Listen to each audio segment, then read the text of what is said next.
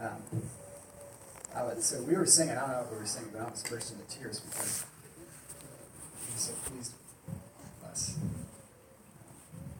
And I, for those of you who have children,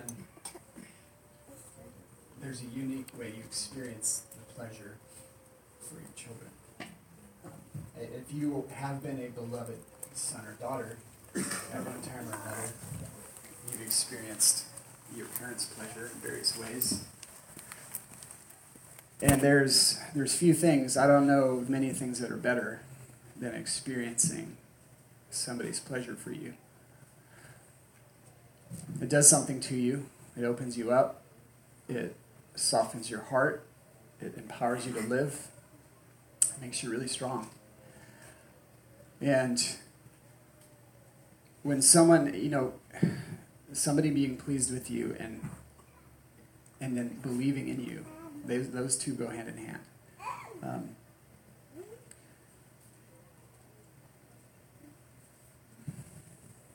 there's no one who believes in you more than God. Every single person here, he believes in you more than anyone you can imagine. If you ever had anybody in your life believe in you, he believes way more.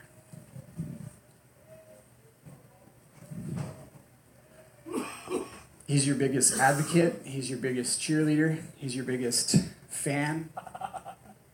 He's your biggest support. So, I'm going to share out of my heart briefly if I can, but not rushing, staying in patience. What God has showed me about pleasure and about His pleasure for us. First of all, there was a garden in the beginning and the garden was called Eden. And the very meaning of Eden is pleasure. Um, and when he formed man, he placed man in Eden for a purpose. He put he put man in, in his pleasure. Like that garden was his pleasure. And uh, It's really important to know. It's really important to meditate on. It's really important to get back to that place and to let God give you understanding for why He started mankind in, the Garden of Pleasure.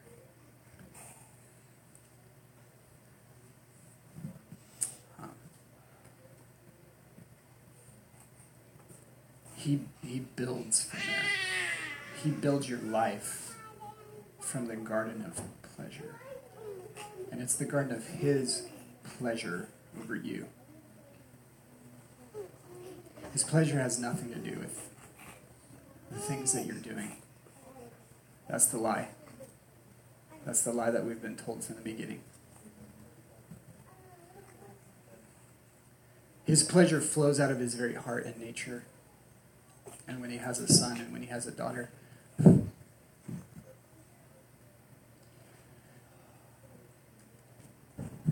I don't, the words that I have to try to describe that are few. I'm grasping at, you know, the adjectives needed to try to communicate the way your Father in heaven feels about you and how pleased he is with you. Um, right now, back then, tomorrow,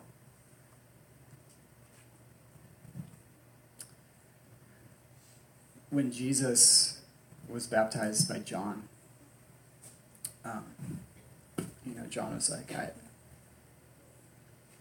I need to be baptized by you, right? Jesus is like, I got to fulfill all righteousness.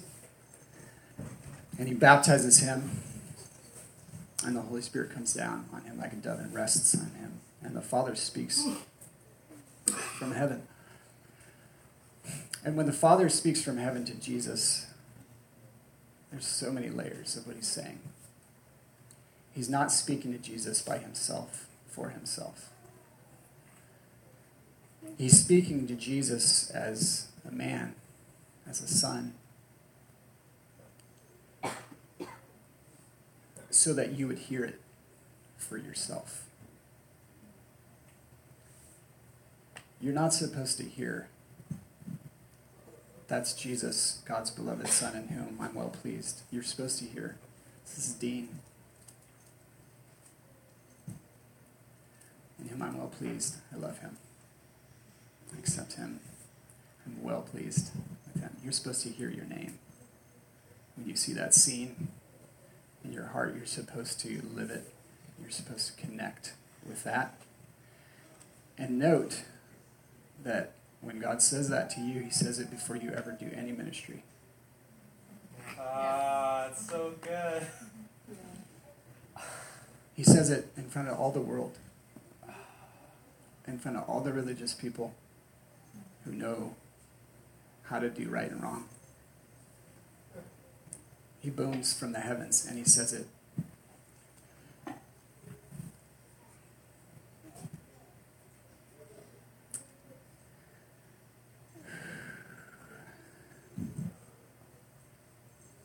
This is the Passion Translation from Matthew 3:17. Suddenly the voice of the Father shouted from the sky, saying, This is the Son, this is the daughter I love. My greatest delight, my greatest pleasure is in you, is in you, is in you, is in you, is in you, is in you, is in you, is in you, is in you, is in you, is in you. My greatest delight, my greatest pleasure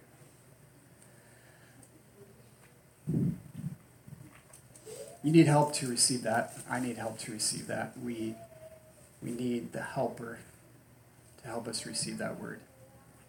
Because that word will establish you for eternity. Eternity is all about this. Right fellowship has everything to do with pleasure. And the pleasure of the Father for his children, the pleasure of Jesus for his bride. and every other relational pleasure that God has, exi- has created for us to experience and enjoy. Psalm 36, 7 through 9. You give me drink from the river of your pleasures, for with you is the fountain of life. In your light I see light. Psalm 149, 4. The Lord takes pleasure in his people. He adorns the humble with salvation. Zephaniah 3:17 The Lord God is in my midst, a mighty one who will save. He will rejoice over me with gladness. He will take great pleasure and delight in me. He will quiet me by his love. He will exult over me with loud singing.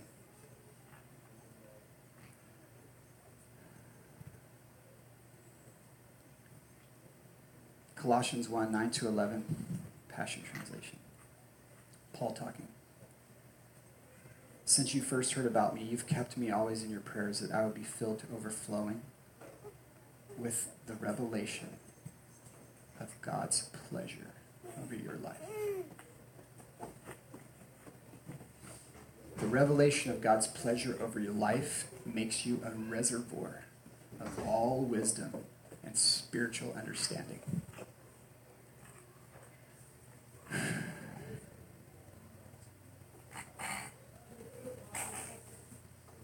Hebrews 11:6 Without faith it is impossible to please God.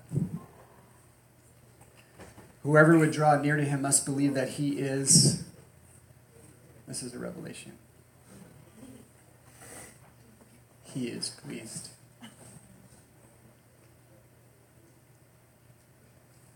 In the original language, there's no word that comes after he is. And so people always fill in the blank with faith pleases God. Faith, faith is a relational term. When, when you have faith in God, when you are operating in faith, you are openly relating to Jesus. You are seeing him, beholding him, interacting with him, and receiving him through a relationship of faith, a relationship of trust. It's because you trust him that there's faith, that there's believing. And so Hebrews 11:6 says without faith it is impossible to please him because if you whoever would draw near to him. You will not draw near to him unless you know he is pleased with you. You guys hearing this? When you know your Father is pleased, you run to him. When you believe he's displeased, what do you do? You stay away.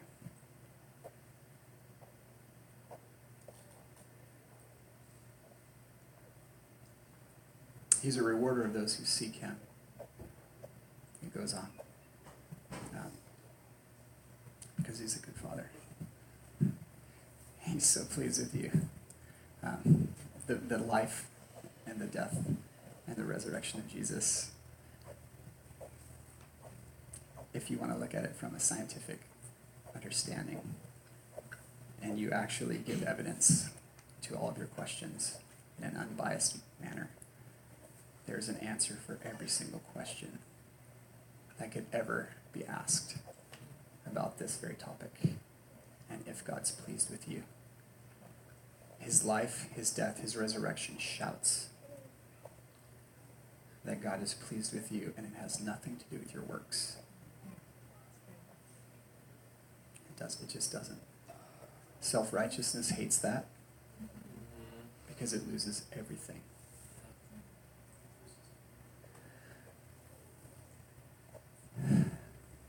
So, Father, we thank you for your pleasure over us. We thank you that you have an infinite amount of thoughts about each and every one of us, and every single one of those thoughts is good. And tonight, may we step into a new realm where wave upon wave upon wave of your pleasure begin to overtake our hearts and wash over our minds. While the, the blood of your Son silences our conscience and purifies our hearts so that we'd stop making excuses, so that we'd stop guarding ourselves from your goodness, we'd stop resisting your pleasure, we'd stop resisting you. Holy Spirit, help us. Okay. So that was that was the detour. Yeah.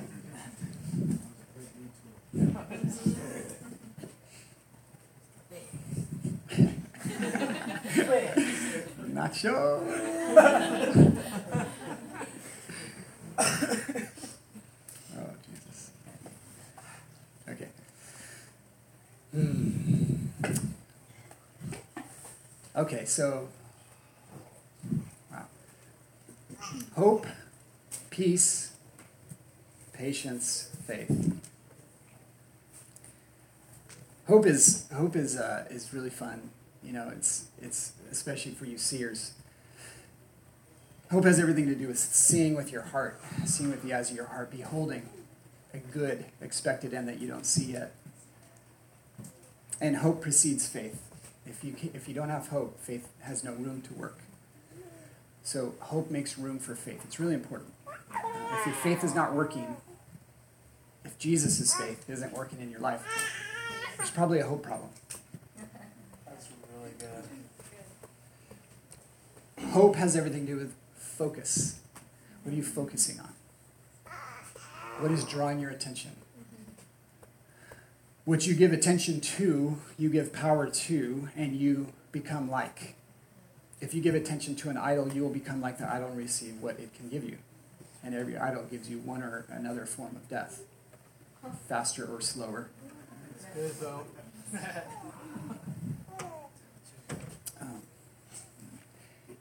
If you set your heart, set your mind on spirit, life and peace, right? If you set your mind on the things of the flesh, death and torment.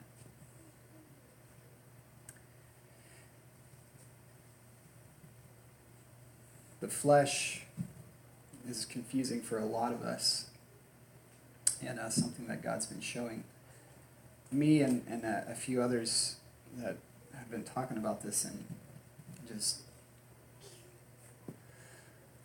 pressing in to God about it is, you know, flesh flesh is it's not bad or good. It's you have natural desires, natural needs. And the world, the whole world has those same desires and needs. Jesus talks about them a lot. So does Paul. And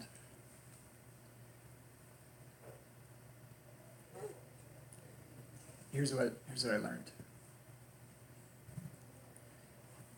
The mindset, the heart set, the focus, if it is set on things that you desire or the things that you're feeling, the thing that you need, are you hungry? Are you tired?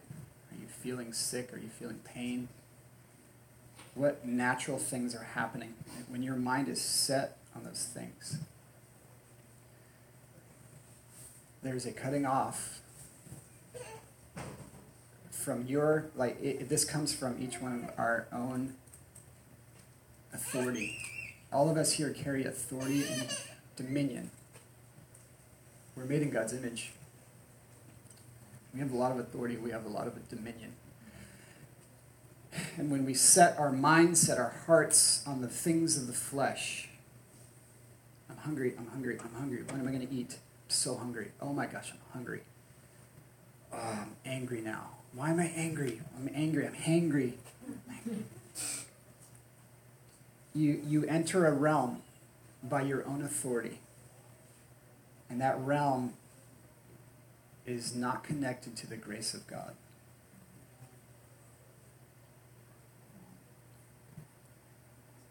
I'm hurting, I'm hurting, I'm hurting. When is it going to stop? When is it going to stop? When is it going to stop? the same thing is happening. I'm tired, I'm tired, I'm tired. There's mercy for all of this. But this is the way I believe it works. Um, your mind, the enemy is constantly trying to get us to set our focus, set our hope. It's not hope, but you know what I mean? Your heart, get your eyes, the eyes of your heart to look and stare at and meditate on these carnal desires, appetites, and things that your Heavenly Father already knows you need.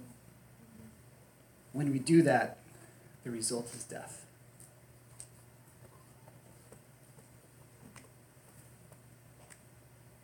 Jesus said in Matthew 6, when he's in the middle of the Beatitudes, he says, Why do you worry about what you'll wear, what you'll eat? What you'll drink, where you'll sleep, where you'll live. It doesn't help you. Your Heavenly Father knows you need these things. The Gentiles are pursuing these things, are going after them. In other words, they're setting their minds on the things of the flesh. And they don't know that there's a Father in heaven who owns the cattle on a thousand hills.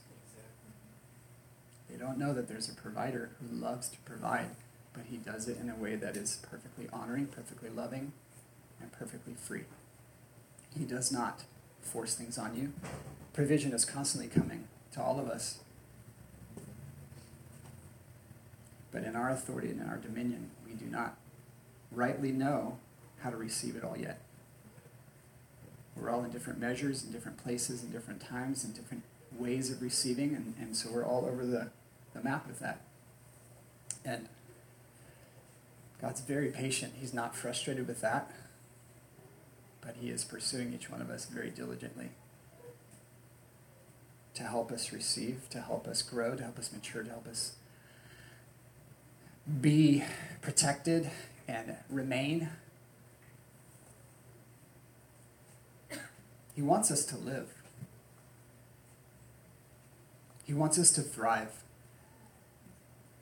Uh, the last time I taught, I said something that I want to address really briefly. I said this life is hard and yada yada yada, and, and it was a little bit out of context, and I, I want to apologize if anybody heard that in a depressing way. What I wanted to say about that was when you when you're in the battle of self righteousness and you're trying to let go, but you don't know how, that's when life sucks.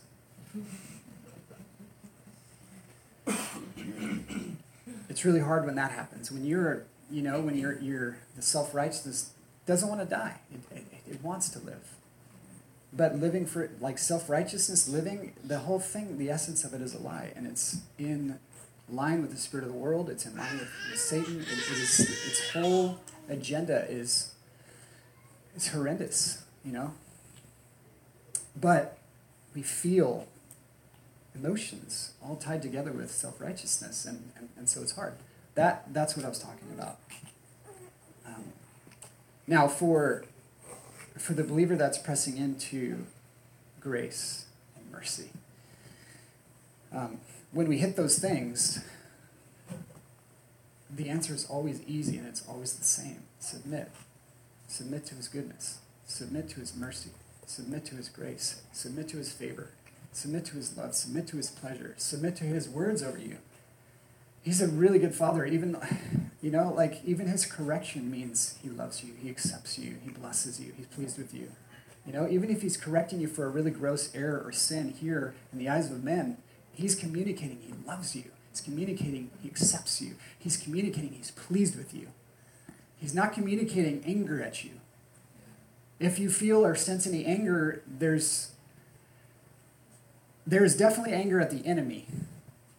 God hates evil and he hates wickedness. He hates the enemy. And so sometimes when we harbor things like that in our hearts, we, and we identify with those things, we will feel his anger towards us. But it's not towards us, it's towards that thing we're holding.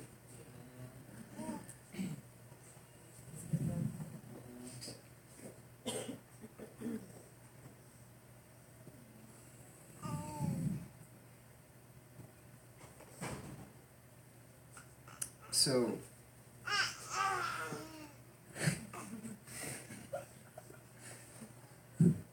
okay. James 1. If you want to follow me and get a rooted point for your mind, go to James 1. If you want to just open up with your heart and be taught by the Lord in that way and let your mind be informed later, do that too. Whatever works best for you.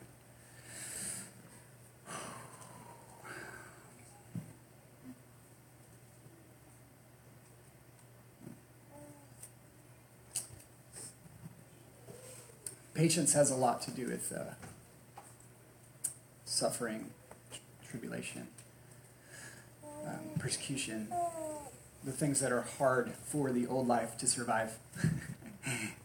you guys know, uh, I'm starting to get excited. I'm feeling a little like that was going a little too slow for my. Uh, something's gonna get out. Okay, all right. Um, oh Jesus. Okay, so have you guys noticed in the world there's always a rushing spirit? You gotta hurry Yeah. when you're driving, when you're getting ready for work, when you're getting ready to go anywhere. Like if you're gonna watch a show, what it doesn't when you're gonna get eat. Like there's just this Yeah. always invading, pervasive, rushing spirit. Like I need to go faster. I'm always behind.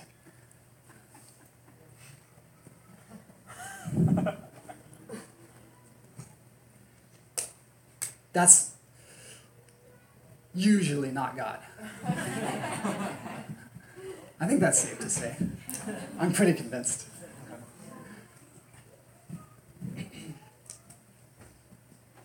In um, Isaiah 28 16, it says, The man who believes, and it's talking about the cornerstone. It's prophesying about Jesus in that little context. It says, The man who believes does not hurry.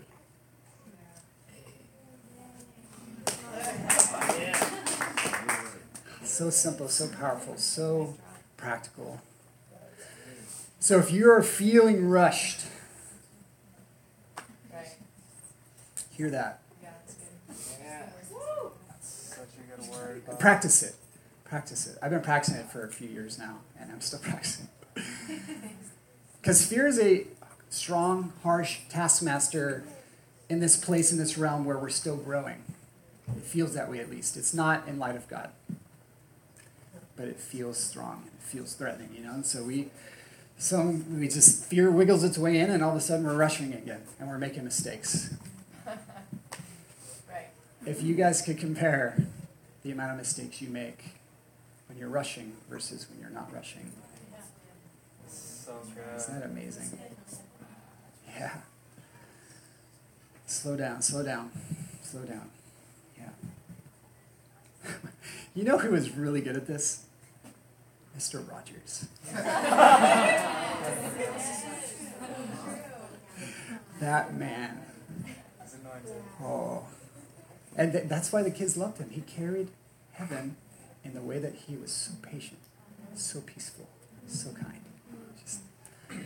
It looked magical watching him take off his jacket and put on his shoes. I, I can't even do that. I by myself. I'm I once in a while I'll remember I'll be like, and I'll try to slow down and put my shoe on like the way he did, and it's hard for me. But you can, you guys can discern that spirit on him, right? It's so excellent. It's so of heaven.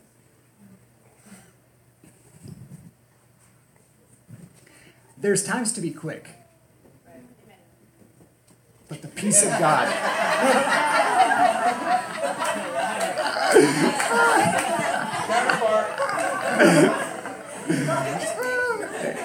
That's good.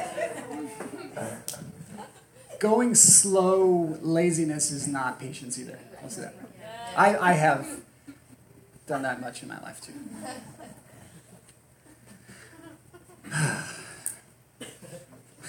Jesus.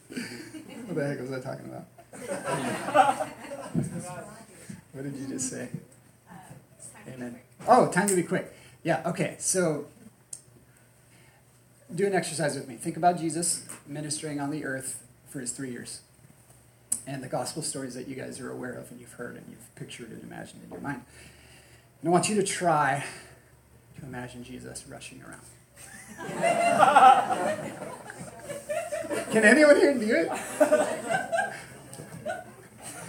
Does it not just feel so off to even to consider that? It's ridiculous. It really is. The, the, the favorite that I have right now of, of him not being rushed and really pushing it in the enemy's face is when he's going to heal a man's daughter who is on the verge of death. And he's still not running. He's just walking. And these, there's crowds thronging around him. The woman with the issue of blood reaches out and touches the hem of his garment and receives healing without even asking. With her voice aloud, he stops and he takes the time to address the entire crowd and he says, Who touched me? While this other person's daughter is dying. And then he has a dialogue and an interchange, and his disciples start rebuking him in a way, saying, Lord, but there's so many people you can't tell, who knows, you know. And she comes out, fearing and trembling. Because, I mean, under the law, she would have been stoned, right? Because she was totally unclean. He was a rabbi. She wouldn't, she wasn't even supposed to be around people, let alone a rabbi. And uh, not only did he give her mercy, she got tons of grace. She got healed whole. She got blessed in front of everybody. She got his time, his patience, no rushing. And then the little girl that he was going to pray for dies. Wow. And he still doesn't rush. Don't trouble the master. She's dead. I'm sorry. I, I, you can imagine what that looked like for a parent to hear that from your household people. They come and tell you, just she just died. Sorry, man. Just leave it. What would that look like in our time today? You know. And he's like, she's not dead. Let's go. And he walks to her house, and they all get mad at him, and they, they're like making fun of him, and he, kicks him out of the house, and he goes and raises her up in patience. He's not Russian. That's amazing, you know. And I, I hear behind Heidi Baker's words, "Stop for the one." A whole lot of patience. She says it all the time. Just guys, just just stop for the one. Just wake up in, in the morning and just make your whole day about stopping for, for one. That's how much God loves you. That's how much He loves every single person on the planet. That's how much time we have.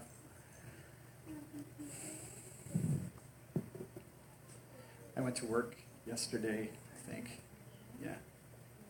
Or the day before. I think it was it yesterday, Nora, when I forgot my ID card.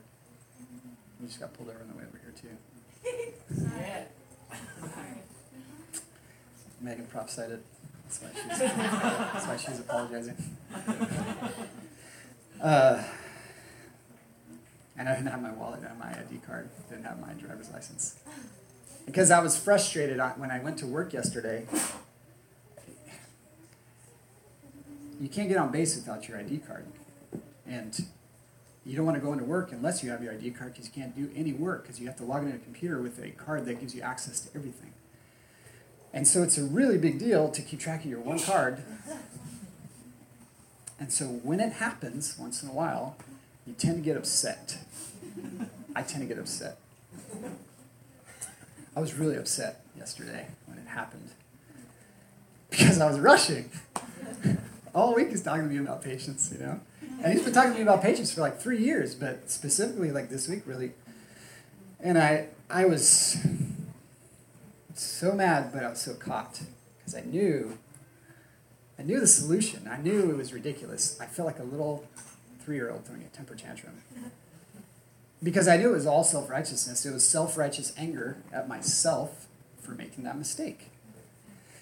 And so I, I spent like five minutes so mad, but not speaking because I knew the truth and I didn't know what to do with it. I, I couldn't, I, I was like, I can't express this. I'm not going to you know, just be mad because I know this is ridiculous. I know where it's rooted, you know, but but I had to like let Jesus come in and do some serious stuff because it was it was it was nasty, man. You know, you could feel the whole spirit behind it was not good. But he's he was so pleased, he's so good to walk me through that.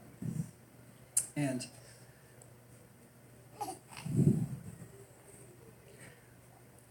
I was driving and I saw this this this woman.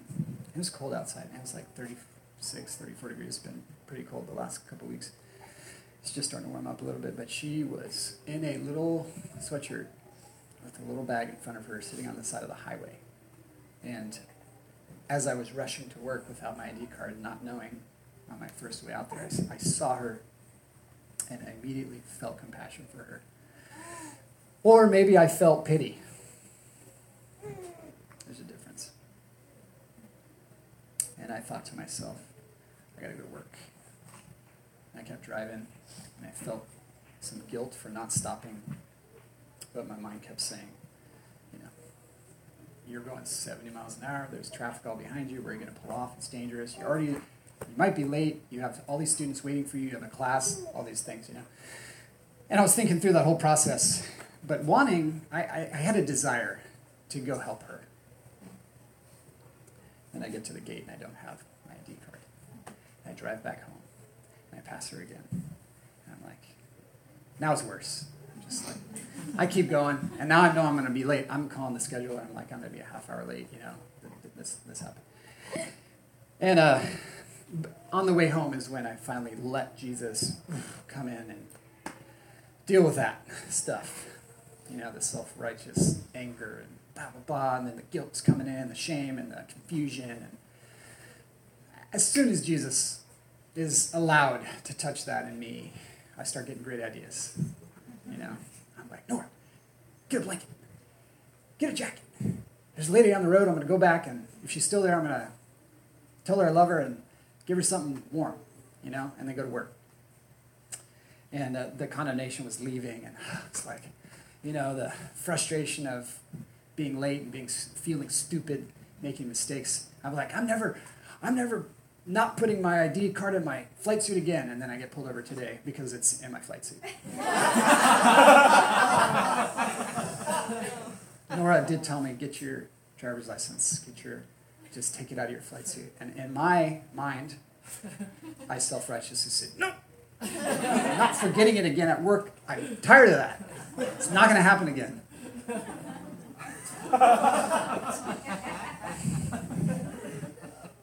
Man. So good. So good. So I drove back and, and, and I really was excited to like meet with this girl for like three minutes, you know, and give her, Nora had like a really nice jacket to give her and blanket. Um, just had overflowing love, you know, I was ready, and she was gone. And I was like,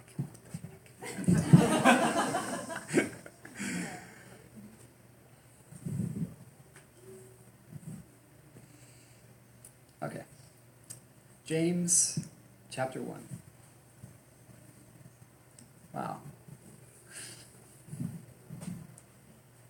Revelation, revelation, revelation. It's so good, guys. It's a product of intimacy. Revelation is not a product of study. Yeah. Uh, Hey, come on now. Revelation is not a product of study. A product of study is being puffed up in knowledge Yes. and pride. And that's the product of study. In fact, nowhere in the Bible, there's one time it says study. It's pretty crazy. You do a, a word study on that. Um, but all the time the scriptures are talking about study, it's talking about meditating and using the eyes of your heart to engage relationally with God. And so if you want revelation, meet with Him.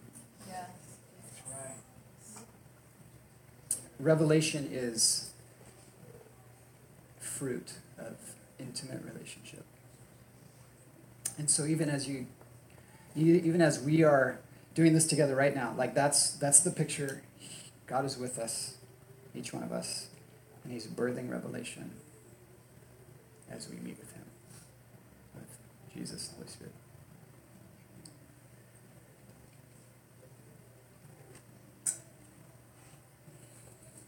All right.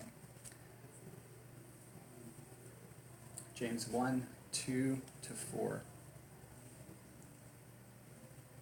My fellow believers, when it seems as though you are facing nothing but difficulties, see it, view it with your heart, envision it as an invaluable opportunity to experience the greatest joy that you can.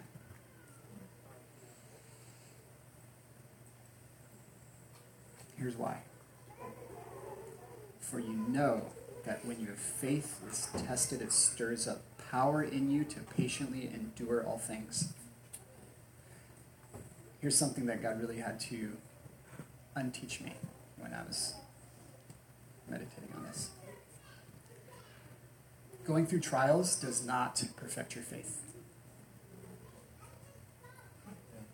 It does not strengthen your faith.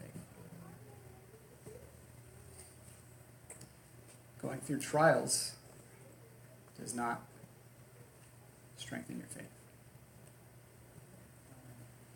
That's a hard one. I even saying it right now, it feels like there's so much in the uh-huh. atmosphere that has been taught and assumed about this. But God's going to clear it up right now. I believe.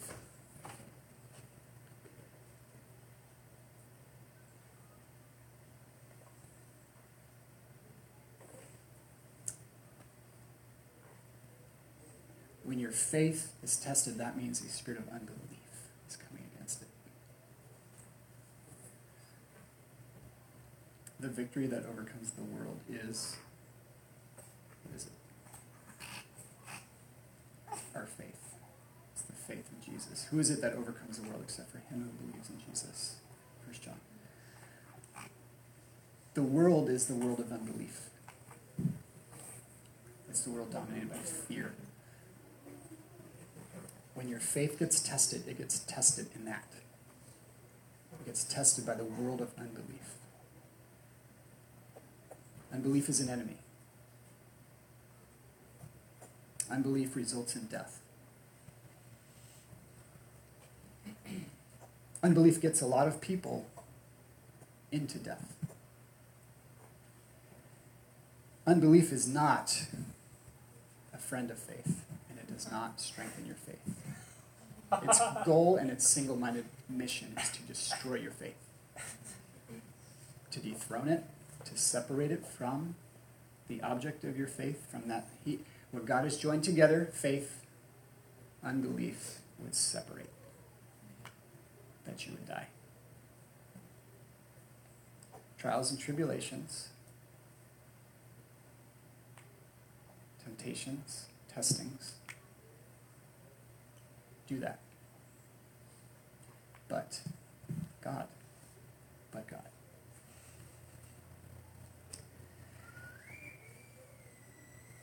Here's what you need to know when your faith is tested, it stirs up patience. trials and tribulations produce patience. That's what they're good for. If you stay, you, keep your heart open to God. If you get hit by a trial, a temptation, a test from the world, from the flesh, from the devil, and you close your heart to God, it's a bad day. Because you just close yourself off from the only answer you have. The only advocate you have, the only rescue you have, the only out you have, you just closed to. That's why the enemy works so hard to deceive us in this area. That's why suffering, trials, temptation is such a hard thing to talk about and hear about.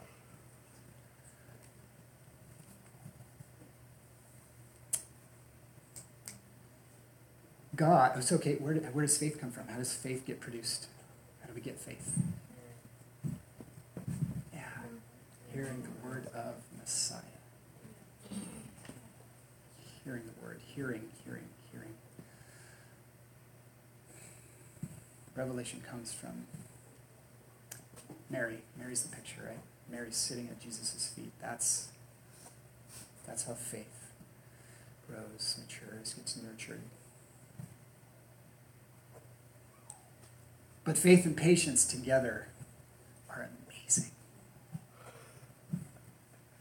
Patience gets produced, all the fruit of the Spirit, right? The fruit of the Spirit are fruit of a union. The fruit of the Spirit do not come through study, they do not come through practice, they come through union, they come through relationship. They come in the same way a human baby comes.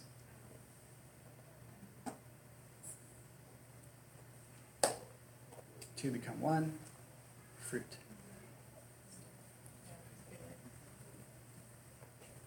For, for patience to mature and strengthen and grow, we have to stay connected. It's, it's our choice. We have the authority to stay connected. God has already made his choice. He's already said, I choose you. Today, I choose you. Tomorrow, I chose you yesterday. I chose you from before the foundations of the world. I choose you. He chooses you every day. He's never going to stop choosing you.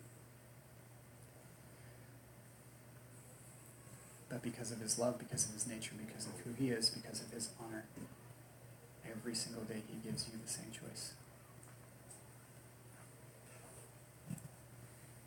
Now, we, we make bad decisions here and there. Enter Jesus. Jesus came, Jesus lived, and every single day Jesus chose to love God. He chose to love the Father, he chose to submit to the Father, he chose to obey the Father, he chose to trust the Father, and then he chose to become sin and be judged so that we could enter into that place of mercy and grace for every single time we mess up in that invitation.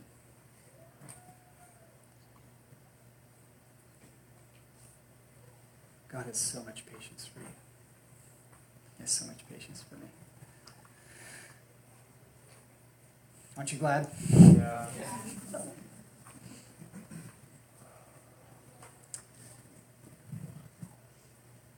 Okay. Continuing James. Yes, You guys doing okay? Yeah. Okay, so patience gets stirred up by these trials and temptations. God says we should get excited about it. It's a good challenge. I challenge you guys. Challenge us. Let's get excited when this stuff comes.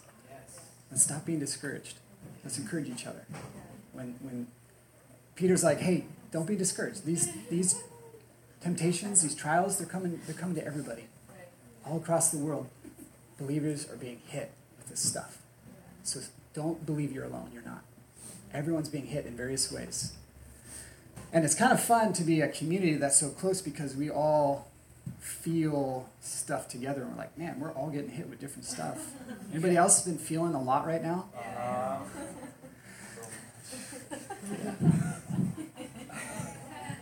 Yeah. Woo! Yeah! Come on, Lord. Woo! Yeah! Woo! Amen. Hallelujah. Woo! Yes.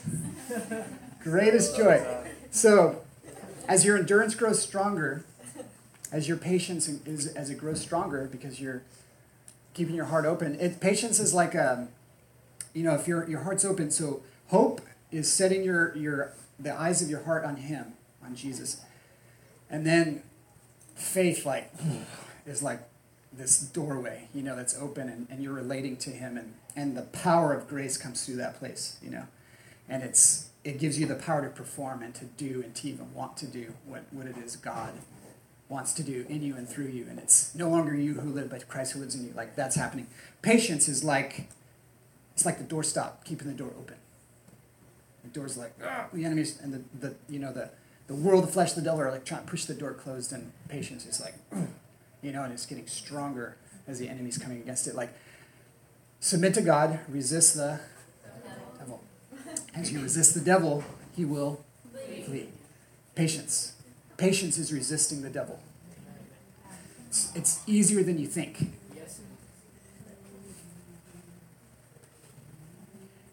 You hear the word. Faith comes by hearing. You hear the word. And then what does Satan do after you hear the word? Starts talking. He comes, tries to steal it. He Starts talking. He comes here first and he tries to get down here. And he tries to divert the eyes of your heart so that you start feeding on other things. So you start setting your mind on the carnal things of the world. I say something about that. Oh, please. The only way Satan can steal the word is to give it to him. Yeah. That's right. Yeah. But let's sit there for a sec. Come on, let's rise up. We're not victims. Like if a word is being preached to us, it's our joyful opportunity and what a pleasure of responsibility to take that word and eat it and steward it and treasure it and love it and, and protect it and honor it. Nothing's coming to that word. Yeah. I feel like doing some push-ups. Man, I'm feeling strong right now. And it's not me. Thank you. The, the parable of the soils, right? The word is sown. Faith. He's trying. He's he's trying to meet you where you are. He's so sweet, so kind, he's so loving, he's so patient. That's why he speaks in parables. That's why he gives dreams. He's, he won't trespass your heart. He'll wait for you. The enemy won't. The enemy will do everything he can to make you die before you open up. You know? But even then, his love is stronger than death. Yeah. We don't even know how good he is. I don't care how bad a situation is. God is so good. That's right. As your patience grows stronger, it will release perfection into every part of your being until there is nothing missing and nothing lacking. Wow. I'm going to skip down to James, verse 12 to 20. If your faith remains strong, oh, okay, sorry, the seed, the word, hearing, right? And your faith growing. Your heart is the soil, right? Jesus says there's four soils, and the last one's the soil we want to be because the seed stays, it remains, it abides, and there's patience working there in that soil. All the other soils are, you know, Satan comes immediately, tries to take that seed. Satan, the voice of unbelief, comes and he, he tries to get you, get you to, like Caleb said, get you to abdicate the faith. Give it up. You don't need to believe it. That's stupid. That's foolish. Shame comes in, guilt comes in, fear comes in. All these thoughts come in to rob the seed. But the invitation and the encouragement and the ability of God for you in this by receiving His mercy and His grace here is keep your heart open to Him, stay fixed on Him, and let patience grow. Let patience hold on to that word. Simple. Hold on to that word. Don't let the word be removed. Simple words. Simple words you know God has spoken to you. Practice. Hold on to the words. Watch what happens. When you get a good word that is very specific to your heart, watch. Get in a very watchful position in your heart and watch what happens. I promise you, the enemy will try to steal it. And if you're not paying attention, and you're not built up in patience, the enemy will steal it, and you will have bad days after you have very good days where you receive the word. It's happened to me many times.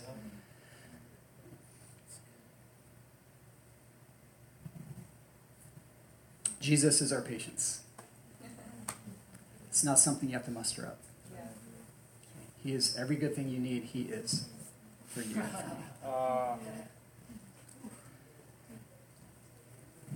but it's a relationship, so there has to be a yielding, there has to be a submitting to receive His goodness and His grace in it. Verse 12 If your faith remains strong, even while surrounded by life's difficulties, you will continue to experience the untold blessings of God. True happiness comes as you pass the test with faith and receive the victorious crown of life promised to every lover of God. When you are tempted or when you are tested, don't ever say, God is tempting me. For God is incapable of being tempted by evil, and He is never the source of temptation. Instead, it is each person's own desires and thoughts that drag them into evil and lure them away into darkness. Evil desires give birth to evil actions, and when sin is fully mature, it can murder you. It's the passion. Brings forth death.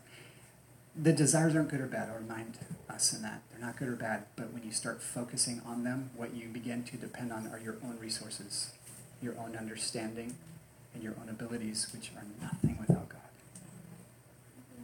So it's a trap. It's a trap. Every gift God freely gives us is good and perfect, streaming down from the Father of lights, who shines from the heavens with no hidden shadow, no hidden agendas, no, you know, no darkness, never subject to change. Even darkness is as light to him. God was okay. I'm gonna skip down to the last part of this this section. Okay. My dear brothers and sisters, take this to heart.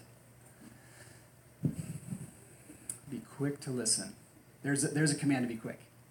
Let's be quick to listen. We usually want to be quick to speak. It's a temptation for everyone. I don't care if you're quiet, you're still tempted to, to be quick to.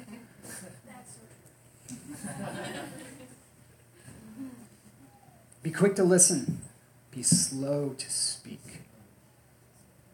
Patient to speak. If you want to be quick about anything, be quick to listen. Be quick to hear. Be be eager, eager and quick to listen. You will hear God much, much more, I promise you. We will hear much more as we pursue this. Be slow to speak and be slow to become angry. It doesn't say don't be angry. Paul says don't let the sun go down in your anger and give opportunity for the devil. There's two good meanings in that one that I'm aware of. One is deal with unrighteous anger, where it festers. That's the most common one we've all heard. The other one is don't stop being angry at the devil, or he will take advantage of you. Do not let the sun go down on your anger, or the enemy take a place in your heart. Love what he loves, hate what he hates. Yeah. Hate it. Do not let the sun go down your anger against unrighteousness. Yeah. That's really good. Be slow to become angry. God is slow to anger. He's patient. He's long suffering. Man, he waited a long time to send Jesus. I mean, he's having conversations with Moses, want to wipe out the whole people because we were so bad. And if, if God, the infinite good, wanted to do that, it must have been horrendously bad. You know? Be slow to become angry because human anger, human wrath, human impulsiveness never produces God's righteousness on the earth. Ever. We get caught up in justice mode, judgment mode, and we become very quick to speak, very slow to listen, and very emotional. And we want to go act because we're emotional and we have all these judgments and it needs to be made right because nobody else is going to make it right. and we all feel that way at different times. Yeah. I'm totally guilty of it. But it never produces God's righteousness. You know what the opposite is here? Let's let's let's see the opposite here.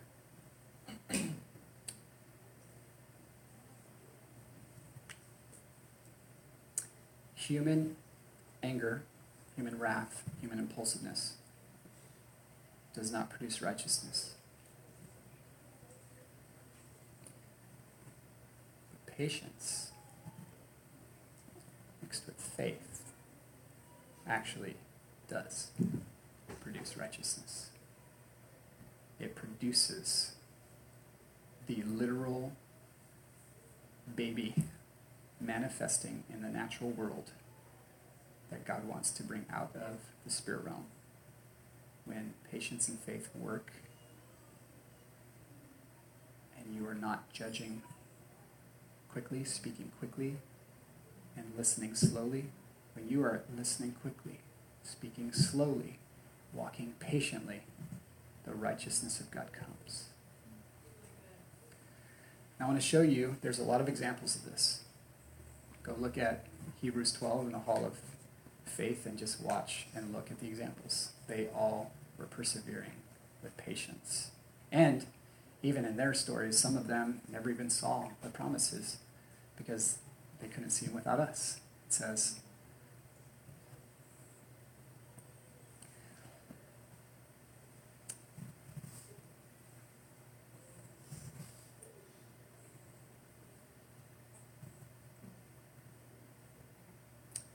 Okay. So, Romans 12, 19 through 21, the end of his, Paul's encouragement of saying, hey guys, let's, let's act like we're alive in Jesus, you know, and he gives us all these commands, you know, like stop being this way and be like this because you can't. You can be like this. Let's do it, you know. He's encouraging everybody to be like Jesus.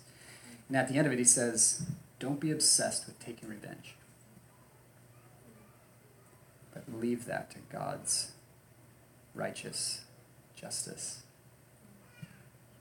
Vengeance is mine, I will repay, says the Lord. For that promise to be fulfilled in your personal life, in your personal circles, patience must work. If you do not allow patience to work in your life and in your circles, this will not happen for you you will take vengeance, you will take judgment into your own hands, and you will make a massive mess. and it won't even be just. It'll be very short sighted, be very limited, and it'll just it'll just extend offense. It'll extend death. If you don't take justice in your own hands, I will release justice for you, says the Lord. If your enemy is hungry, buy him lunch. Win him over with kindness. Your surprising generosity will awaken his conscience, and God will reward you with favor. Never let evil defeat you, but defeat evil with good. Or don't be conquered by the evil one. Conquer evil through union with the good one. Isn't that good? so good. Okay. Bringing it in, guys. Isaiah 40. Such an amazing chapter. And by the way, I don't know if you guys know, some of you might, but uh, Brian Simmons released Isaiah in the Passion Translation recently. If you don't have it, get it.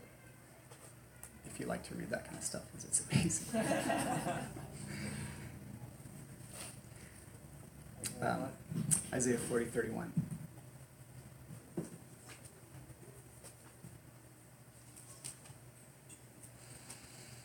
This, there's a lot of songs about these verses, right? Um, strength will rise as you wait upon the Lord. Right? It is powerful words. But those who wait on the Lord,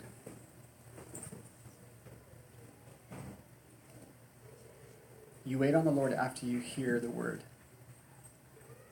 If you haven't heard the word yet, go get the word. Get it. Go talk to him. Listen. Open your ears. It's your that's your choice. That's your life. That's your if you don't want to hear, he's not going to talk to you. You have to want to hear. Some of us don't know that because we're used to manipulation. Oh, that's good.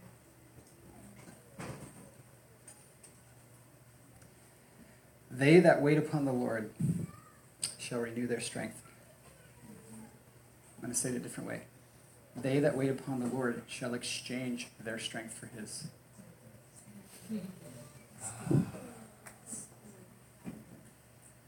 Meditate on that, and it will make you strong. Yeah. Hmm. It will make you strong! Yes. so strong. Every time Chris and I hug now, he quotes Nacho Libre, or I do. Squeeze. I love you, Chris.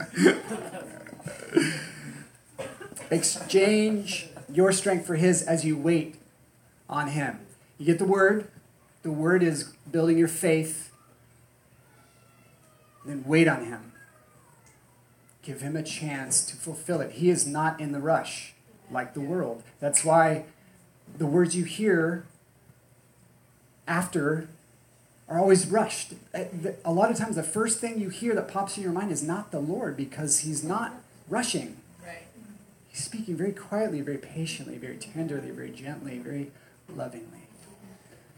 You can feel it in your, if you really quiet down, you can feel how healing it is. You can, you can discern the peace on it. Exchange your strength for His by waiting, by letting patience work, letting your heart look at Him and just behold Him. We to help each other do this, by the way. Okay? We're not alone in this. This is not you and the Lord solo all the time. You know, there's times for that for sure. Please do that too. But help each other out. You know, if you see people struggling around you and their eyes are like super off of Jesus, wiggle in there, you know, and, and see if you can nudge their eyes back to Him. Because He's so strong. He's so strong for you.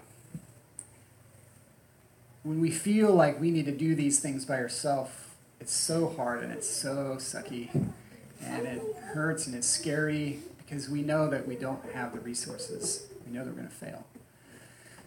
But when you, with the eyes of your heart, let let him, the founder, Jesus is the he's the developer of your faith, right? He's the founder, he's the finisher, he's the developer of your faith. It's a relationship. So when you let him be the strong one in that, it's very refreshing. You, you don't feel tired, beat up anymore. You actually feel energized to give and give and give and give from an endless supply of giving. That's when you know you are in a very sweet relational spot with God because you're not exhausted anymore. All of a sudden, the burden is easy, the yoke is light, and you can do Paul stuff. you can. You, you, you, you, all of a sudden, you're like, I'm a, I'm a love slave. Yeah. and then it, you, things could get really strange because you're, that's such a high level of intimacy with God, and there's so much grace flowing through that. Supernatural follows you, and it just signs and wonders everywhere. That's the way it's supposed to be. Until the fullness of the kingdom comes.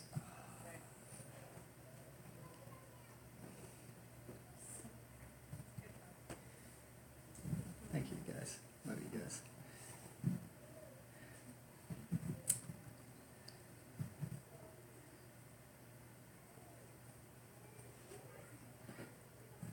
Romans 5, 3, 3 to 5, it says, um, in times of trouble, we have a joyful confidence, knowing that our pressures, our tribulations, trials, and all that will develop in us patience. That's the very clear for you guys if you wanted to kind of see the difference. Like tribulations, pressures, all that stuff, they don't develop your faith, they're attacking your faith. But you need your patience. You need the, the fruit of the Spirit, union with Jesus, producing patience with you to stand in the word that He's already given you, to stand in what He's saying and what you're hearing. Him say, when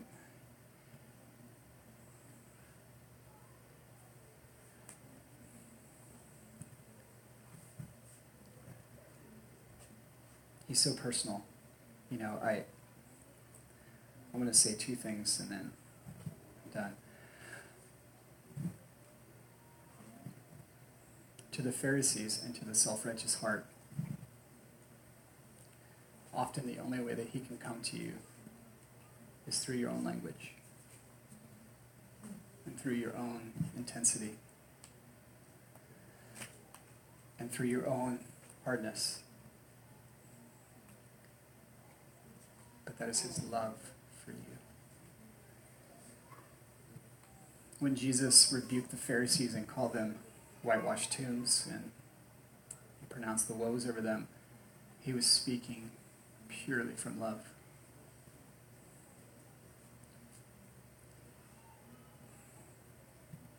The only judgment he gave to them was their own judgment that they already had.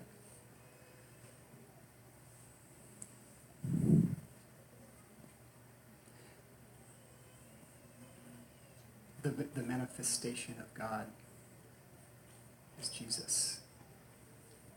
His nature is expressed fully and completely in Jesus.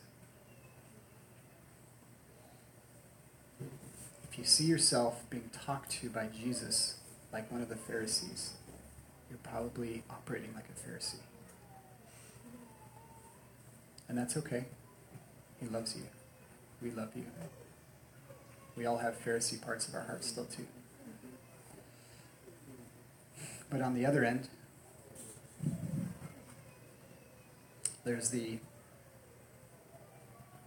the self-aware sinner end um, and the way that it comes to you is very different. So tender so kind so patient so loving so persistent so bold. He just comes in and he's not he doesn't apologize he doesn't feel embarrassed comes right in with you wherever you're at exactly where you're at. He's not nothing scandalizes him. Nothing. There's not a single thing that can scandalize Jesus. Satan himself cannot scandalize Jesus. Good. So good. So hear his voice. That's how we live. We live by his voice, his living and abiding word. We don't live by what he said yesterday or a month ago unless he's still saying it today.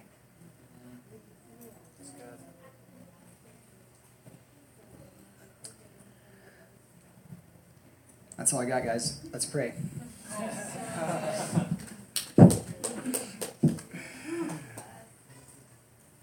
Oh, man. Yeah, Father, Dad, thank you for your incredible heart for us, your beloved children, in whom you are so well pleased. We are so honored to be your children, so honored to hear about you, to get to know you, to be invited into relationship with you that does not involve works, but involves fruit. The works that you prepared for us to do are fruits of relationship with you. Learning how much you love us and learning how to be led by your spirit and learning how to let go of pride, self righteousness, fear, shame, guilt, condemnation. You're so good to deliver us of every evil thing, and you're so patient with us. Thank you that you're not wrathful or impulsive with us.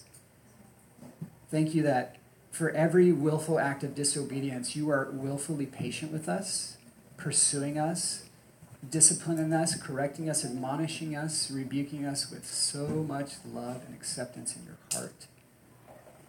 May we tune our ears to hear how you're speaking, what you're saying, and receive all the edifying love, grace, correction that you have for us. Every area in our heart where we're not receiving it, Lord, we want to, so help us want to. Help us in our desires, even. Just to delight in you, want to delight in you. Help us to want to be objects of your pleasure. Help us to see your patience working in our lives. And help us to mirror you like beloved children, imitating their father. We, we look to you and we say, we want to be just like you, Dad. We want to imitate you as beloved children. The more we know you love us, the more we want to be like you. Here we are, Lord. Amen.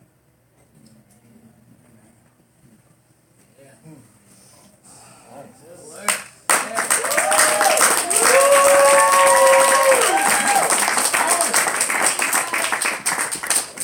microphone, do I? All right. No.